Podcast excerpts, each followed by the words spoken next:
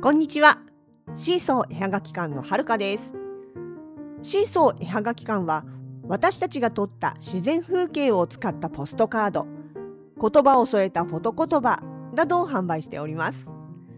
その他にも木やアクリル、札幌の景観色などを使った北海道ならではのものづくりを行っています。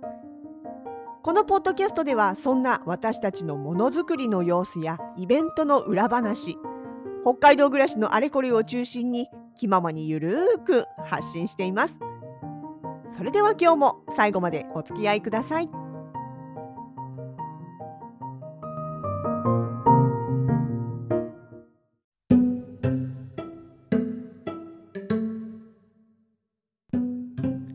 2023年6月の10日土曜日もう1週間以上以上前になりますが今年も行ってまいりましたピラトリ町のスズラン群生地。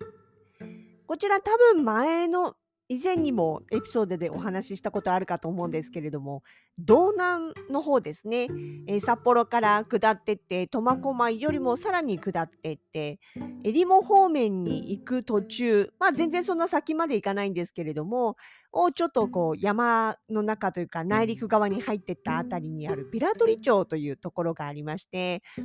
そうですねあの二部谷ダムだとかあとは義経の後だったりとかっていうことで有名なとねあとはあれです。ビラトリ和牛と、えー、桃太郎トマトかな？ビラトリトマトか。のトマトとかでも有名な町なんですよね。でそこの中にある、えーあのーまあ、自然にスズランが群生している場所があるんですがそこのところで毎年ねスズランが咲くシーズンになりますと一般開放されてえあの入ることができるようになるんですね。まあ、県が鑑賞会という名前になっているのかな。そう普段はもう全然その何て言うんだろうなそもそもねそうあのビラトリ町の中を走っているメインになる国道の道路からこちらあのスズラン群生地こちらっていう看板があるんですけれどもそこをね曲がって入るとここからスズラン群生地ここから21キロとか普通に書いてあるんですよ。なんかね地図で見るともうビラトリ町の中に入ってるしあとはこの先曲がったらすぐちょっと山の方に行ったところにあるのかなみたいな感覚なんですけれどもさあここですっていう通りに入ってからまだ21キロ走らないとたどり着かないんですよそういう山の奥なんです。山の奥なんだけれども、まあ、だからこそ、あの、なんていうんですかね、まあ、あの、まあ、荒らされていないというか、静かに鑑賞できるというかね、最近はさすがにね、道がかなり、あの、整備されたので、そうやってね、そしてあのそのシーズンになるとお祭りみたいな形でやったりしますから、まあ、見に来る方も増えてはいますけれどもね、本当に最初に行った時にはガードレールのない山道、いつ落ちるか分かんないような、そんなぐらいな感じの場所でした。ですね。で、今年もね、スズランすごく綺麗に咲いていましたよ。まあ、時期的にはやっぱり5月の下旬から6月の頭っていうところが一番、えーと、いいシーズンっていうことでね、まあ、今年も早くなるかなと思ったけども、特にそんなこともなくですね、え白くって可愛らしいお花が満開の時期に行くことができました。もうね、あの駐車場から降りて群生地の方行くとそこでもうすでに甘い香りがするんですよ。本当にね、甘いんだけど優しいっていうか鼻につ鼻にツンとしないというか柔らかい香りなんですね。いい香りですよね。やっぱりね、あのあんだけ小さなお花ですけども、たくさん集まればね、あれだけのなんか香りで包まれるんだなって空間がそこそこのね広い空間が満たされるほどの香りを放つんだなっていつも思います。でしかも今回は、うんとね、お天気のコンディションがそうあの私的には私的には大して悪くなかったんです。というのも、え朝ね4時ぐらいまでは雨が降っていたっぽいんですね。あの時間その時間にはいなかったけども一応予報上では4時ぐらいまでは雨ということになっていて実際ついてみたら駐車場なんかもねあのもう地面がかなり濡れてぬかるんでましたので少なくとも降ってたなっていう感じはしました。ででも行った時には雨は上がっていてかといってカーッと晴れるわけではない薄曇りな感じであのスズランってどうしてもお花が白いのでねあまり強い光が差してる日だと白飛びしちゃうんですよね。なかなかこう捉えにくくなってしまうというか、ね、逆光にするにも限界あるしというかまあね背低いですしね地面の下ですしそのまあ直強い光が入ってきてしまうと本当にね透けるというかなんていうかこう 難しい部分がありまして。だからむしろ少し薄曇りぐらいでいてくれた方があの取りやすいようなシチュエーションなんですよね。でしかもそこへ来て今回はその直前まで雨が降ってたということもあってあのお花とか葉っぱにすごく水滴がたくさんついてたんですよね。いや実はあの予報が雨だと聞いていた時からあの雨上がりと聞いていた時から結構それは期待していてきっとあのなんていうのかな水滴のあるスズランが取れるなと思ったんです。今の私また新しいカメラになりましてとは言ってもえ今回は初めて新しいとは言いながらえ実はほのかさんのお下がりだったりします。今まではねあの買い替える時には私もほのかさんも1台ずつ新しいのを買ってっていう感じで、えー、来てたんですけども今回はあのほのかさんが新しいのに変わった関係でほのかさんの小平まで使ってたやつが私のところに来たということで、まあ、ただそれでも私にとっては新しいという感じには違いないのでね。またあの今まで去年ビラスズラン取りに行った時とはまた違う取り方になったというかね。そういうのもありました。でそうそう。もう私あのー、マクロ人間なんですよ。マクロな写真が大好きでだからマクロレンズ大愛愛好者っていうか大好きなんですよね。でね一眼レフの時まではマクロレンズものすごく寄れるマクロレンズが使えたんですねとある、まあ、のレンズが本当にあのレンズフードの中に被写体を入れてもちゃんとピントが合うくらいの勢いの本当にもうとにかく寄って寄って寄りまくって撮れるやつだったんですね。でそれがすごく好きでだったんですけれどもミラレスになってからちょっとねあのまあ技能なんていうのな機能的にっていうんですか使えなくなってしまったまあ使えないことはないけどちょっと使い勝手が相当悪くなってしまってでもうあの実質的には使えない状態だったんですよね。でまあ、もちろんあの他のレンズを使えばマクロというものは撮れるんですがそのねあのレンズフードの中に入っても大丈夫くらいなところまで行くようなのはあれはちょっと特殊すぎてなかなか他ではなくてね。でまあマクロ自体も前ほど撮らなくなっちゃってたのかなっていうのがあったんですが、まあ、今回ねちょっとカメラが変わってでいろいろレンズの幅だったりとかあとはその手ぶれ補正だったりとかいろいろまああとその高感度にも強いとかまあ機能がアップした補助的な機能がアップされてくれたおかげでまたちょっとねこう雫の中の映り込みみたいなのを撮る気になれる感じだったんですよ。でしかもそのシチュエーションでしょ？なんとかしてねこのスズランの花びらの中にスズランが映り込むっていうのをあ花びらの中じゃないや雫の中に他の被写体が映るっていうのを探したくて一生懸命スズラの中覗き込んでおりました。あそういえばまだアップしてないな。一応ね撮れたんですよ。あのおよかった。雫インスズランイン雫だみたいな。そういうのがまあまあなんていうかな。そのまあまあまあまあいいや撮れたんですとにかく撮れたんですよそれがねやっぱ楽しくってあの久々にこうマクロマク自分の中のマクロモードでこうあちこち撮って回っておりました。スズラン群生地はねそう入って順路で行ったら割と早い段階のところが一番よく咲いてるんですよね。だからねみんなうちらもそうですけどみんなね入ってってで「あーったスズランだわ素敵って言って最初の何十メートルかのところに結構人がたまるんですよね。みんなそこで見るしみんなそこで写真撮るしね。もちろんその先も順路は長くってずっとあって森の中を行くような感じでそれぞれもちろんスズランはあるんですけどもねなんかやっぱりあそこまでまとまってキュッとこう大量に密集して咲いているのはあの入り口すぐのところが一番多いのでねまあ一番うんあのなんていうかな来たな群生地に来たっていう感じを味わえるのはその辺かなっていう気もしております。でまあそんな感じでねあのやっぱり私たちも入り口でいっぱい取ってその後奥の方も少し回りましたけれどもまあさらっと回る形でねあの行ってまいりまして実はほん私的にはもう一つ行きたい場所があったんですよ。でえただそこの場所もまたなんか昼前くらいには雨が降るみたいな予報になっていたのでなので、まあ、ビラトリもね大好きなんだけどそのゆっくりしすぎないで少しあの雨に来られる前にあの次の目的に行きたいなと思ってね。で、まあ、出発をいたしました。その後行ったのが、え安平町です。安平町、うんと、安いに平らで安平ですね。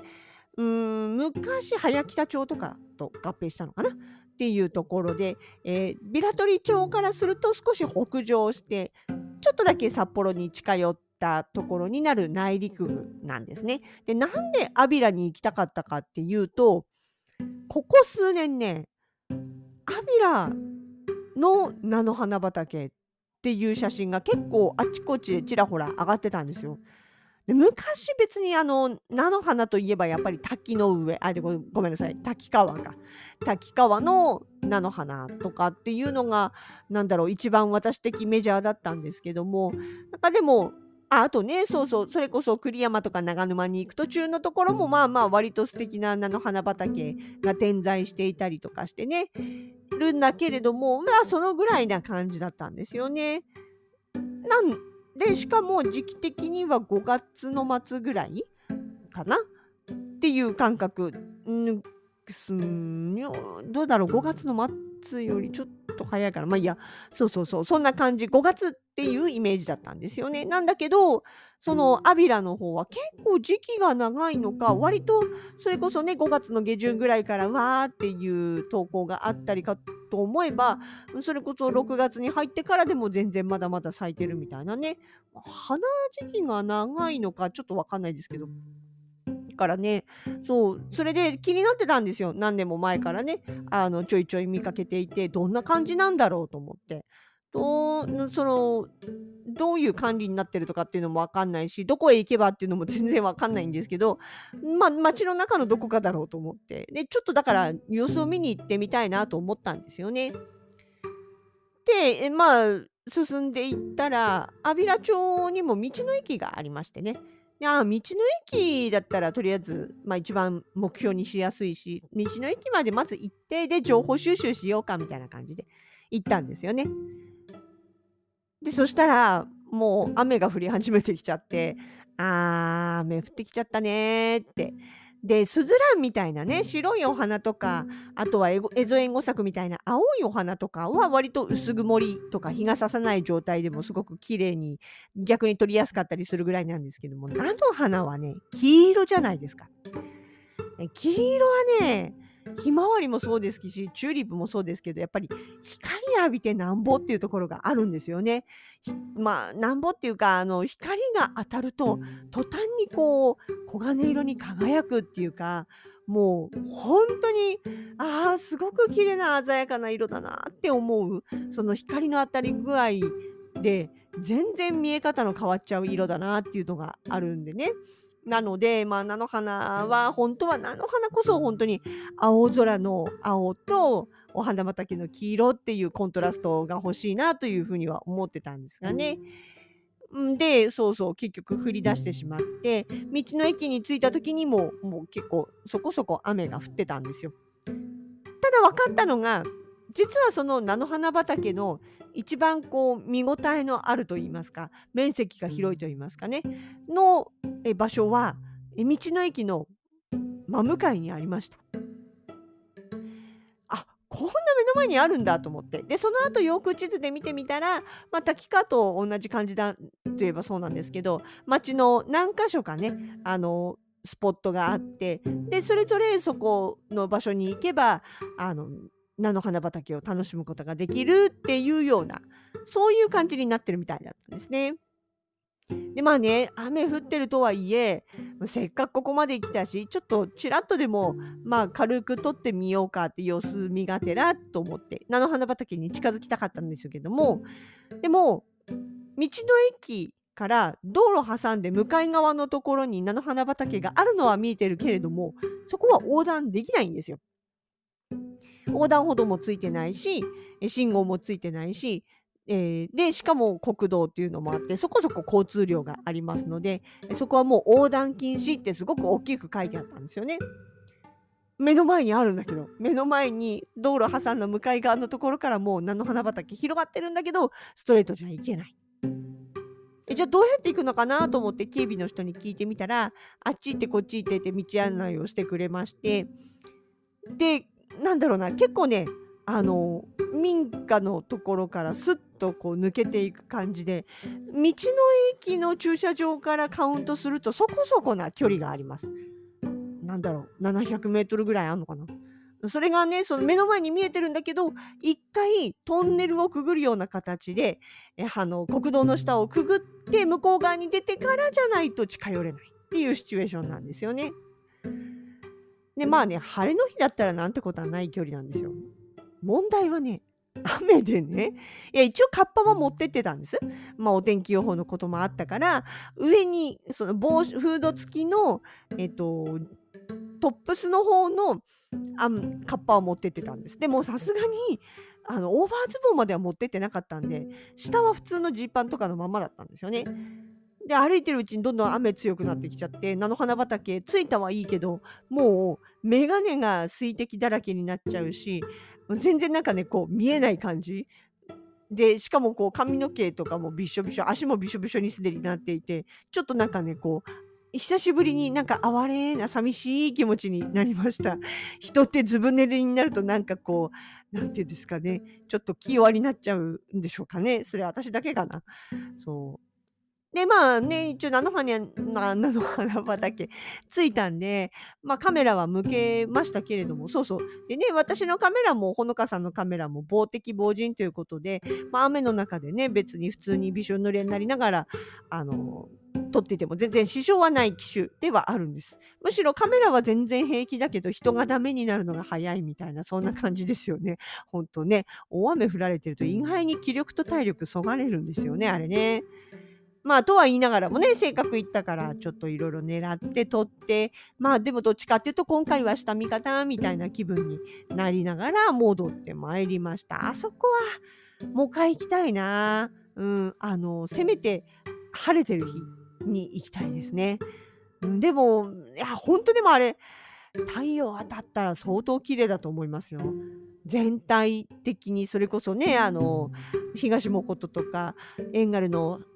コスモスとかあじゃ芝桜かみたいな感じでバーッとこうね一面広がる花畑っていう景色が見れますからね。うん、もう一回ちょっとピークシーズンに見に行きたいな、しかも晴れの日にっていう希望を、えー、得て帰ってまいりました。まだね、あ次への楽しみができたのでよかったかなと思っております。まあ、いや、ほんとね、夏の予定もだいぶいろいろ入ってきてありがたいんですけれども、あだんだんと取りに行く予定も一緒に立てていかないと、どんどんどんどん他の用事で埋まって気がついたら取りに行けないってことになりそうな、ちょっとそんな予感もしている夏でございますが、まあまあ、頑張って次もまたどっか行ってきたいと思います。